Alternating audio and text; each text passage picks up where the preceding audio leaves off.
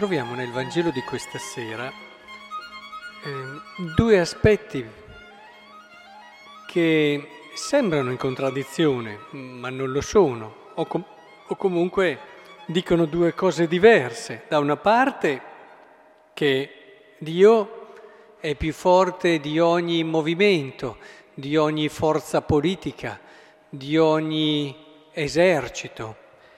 Gesù che dice dite a quella volpe, in questo caso Erode, che è necessario che oggi, domani, il giorno seguente io prosegua nel cammino. Non è possibile che un profeta muoia fuori di Gerusalemme, c'è un disegno di Dio, c'è una storia della salvezza, ci sono delle fasi, dei passaggi che nessun potente di questa terra potrà mai fermare ed ostacolare. C'è un disegno di Dio che ha portato alla salvezza in Cristo, c'è la vittoria di Dio sul maligno, c'è la vittoria di Dio sul male e sul peccato, c'è la vittoria che è salvezza per l'uomo. Del resto la prima lettura ci parla proprio di queste potenze che il Salvatore ha definitivamente sconfitto. Questo è importante che lo comprendiamo, non c'è nulla di più forte di Dio, eh, dalle potenze del maligno a quelle che sono le potenze della terra, tante volte eh, che agiscono eh, guidate dal maligno. Ora, in questo senso è importante che comprendiamo questo perché ci dà la giusta dimensione, la giusta proporzione. Dio è l'onnipotente, ma l'onnipotente, ecco la seconda parte del Vangelo, si ferma. Si ferma non davanti a delle montagne, non davanti a chissà quale grandezza, ma davanti alla libertà dell'uomo. Gerusalemme, Gerusalemme, tu che uccidi i profeti e lapidi quelli che sono stati mandati a te, quante volte ho voluto raccogliere i tuoi figli. Ma sei l'onnipotente. Imponiti, fallo per amore. E invece no, l'amore non è così. L'amore non impone mai.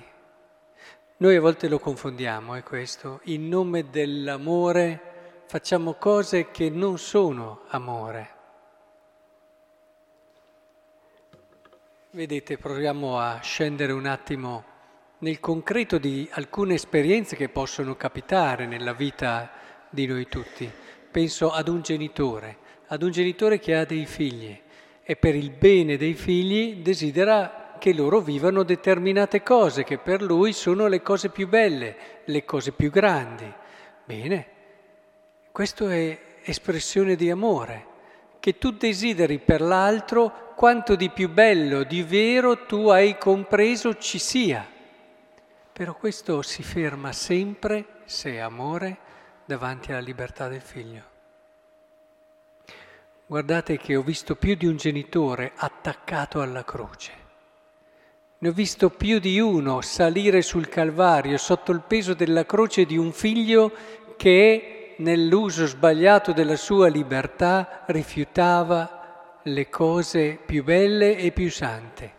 Ma è così che un genitore santifica se stesso e santifica anche il figlio per quello che può, sempre dinanzi e dà le opportunità migliori al figlio.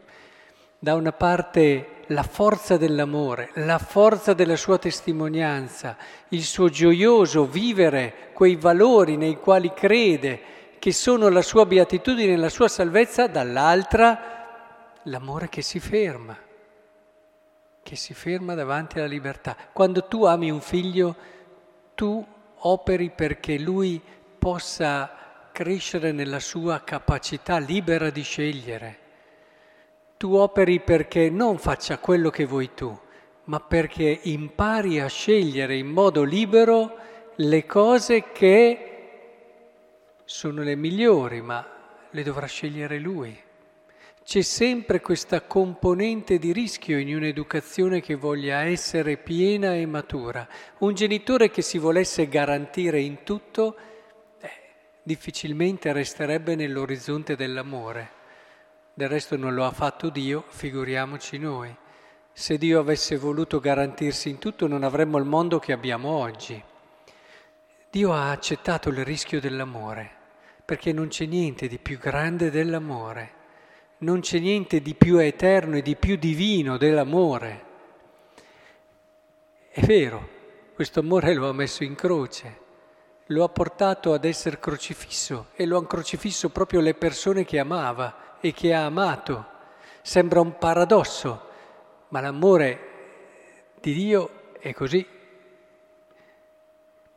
o pensate in una coppia, adesso sono dati di cronaca, ahimè, sempre più ricorrenti, quelli di un partner che non accetta di essere lasciato dall'altro e lo aggredisce e, e questo ti fa capire come l'amore tante volte viene confuso da una sorta di, di possesso, di, di desiderio di star bene personale, che finché tutto gira come desideri, eh, siamo tutti contenti, ma nel momento in cui si rompe questo equilibrio, ecco che non si è più in grado di sostenere la nuova situazione proprio perché non c'è amore.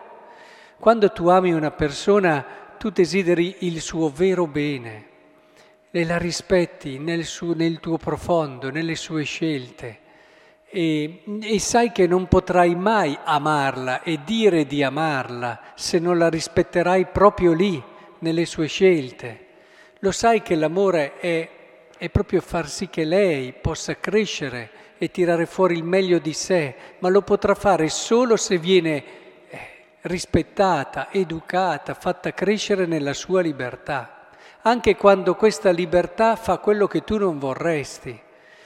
Eh, le coppie mature non sono tante, anche tra sposi. A volte si crea una bella complicità, si crea un sistema che li fa andare avanti anche fino alla morte, ma non è detto che abbiano raggiunto solo perché sono arrivati fino alla morte la pienezza dell'amore che avevano come possibilità, perché quando ci si sposa si fa una scommessa, quando ci si sposa si crede a una promessa cioè di poter realizzare nella propria vita l'amore più bello e più alto che c'è, quello che ci ha insegnato Dio, farlo attraverso un'esperienza storica, concreta, amando un volto concreto, amando una persona concreta, con tutto quello che questo comporta, perché un conto è essere da soli, un conto quando ci sono due libertà, cambia completamente l'orizzonte.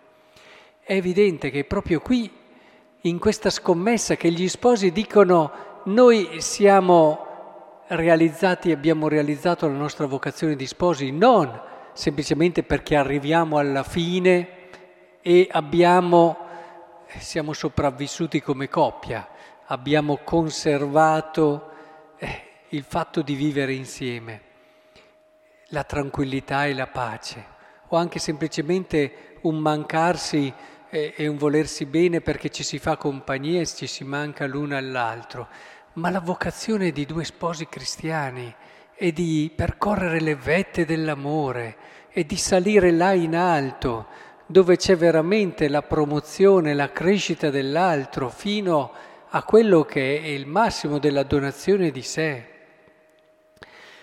Ecco allora se dobbiamo, gli sposi, dice, Gesù, dice San Paolo, devono amarsi come Cristo ha amato la Chiesa, è proprio lì che comprendono le vette a cui sono chiamati. Ma questo vale per ogni relazione anche di amicizia, vale per ogni relazione profonda.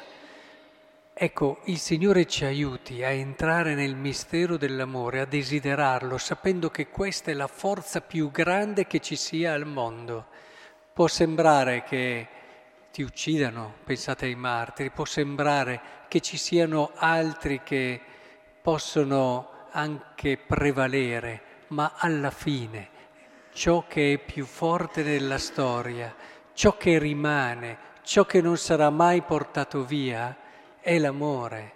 Quei potenti che hanno ucciso i martiri sono passati come tanti altri. L'amore dei martiri è diventato semente dei nuovi cristiani.